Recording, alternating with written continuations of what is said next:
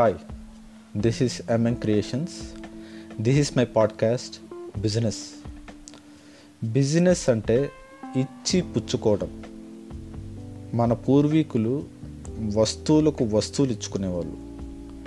దీన్నే వస్తు మార్పిడి పద్ధతి అనేవాళ్ళం. ఇప్పుడు డబ్బు మార్చుకుంటున్నాం. కొనడం అమ్మడం రేట్లు తేడా అంతే.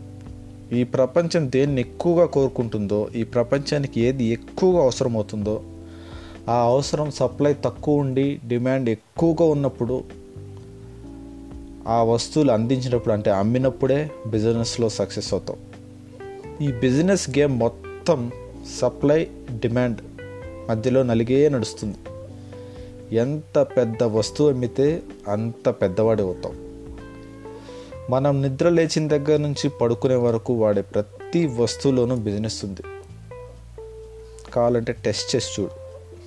అందులో నీకు ఏది సూట్ అవుతుందో జనాల్లో ఏది డిమాండ్ ఉందో అదే నీ బిజినెస్ మనం చేసే ప్రతి ఉద్యోగము ఎవడో ఒకడు చేసే బిజినెస్లో మనం కూలీలమే.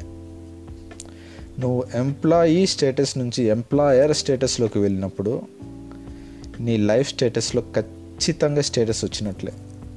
ఈ ఎంప్లాయీకి ఎంప్లాయర్కి ఉన్న డిఫరెన్స్ అర్థం నీకు ఎప్పుడు తెలుస్తుందంటే నువ్వు ఎంప్లాయీ నుంచి ఎంప్లాయర్గా మారినప్పుడు మాత్రమే.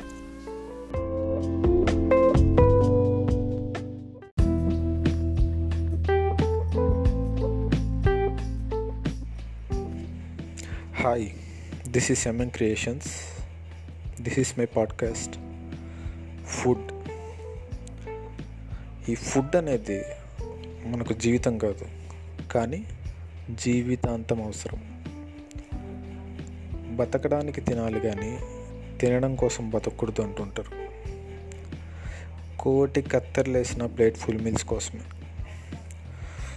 పూర్వం రాజులు రాజ్యాల కోసం యుద్ధాలు చేసేవాళ్ళు సంపద కోసం. ఆ సంపద ద్వారా తన రాజ్య ప్రజలకు పట్టడన్నం పెట్టడానికి.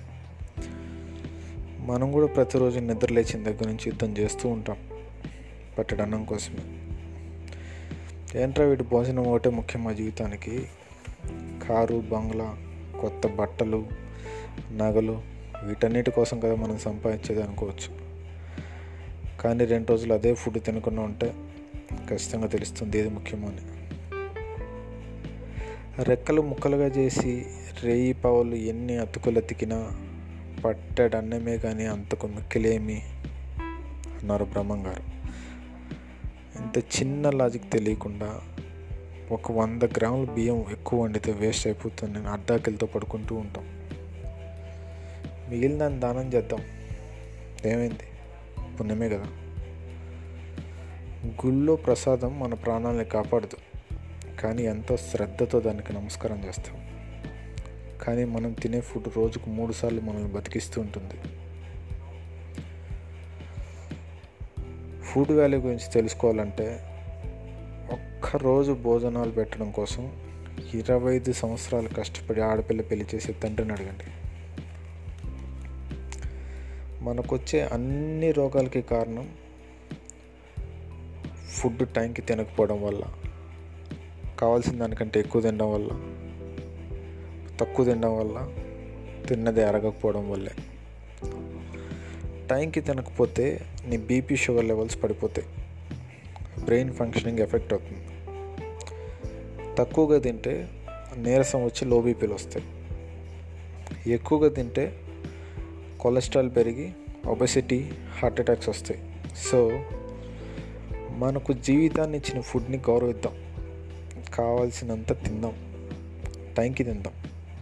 తిన్నదరడానికి ఎక్సర్సైజ్ చేద్దాం. వేస్ట్ అయిన ఫుడ్ని వేస్ట్ కాకుండా ఆకలితో ఉన్నవాడికి ఇద్దాం.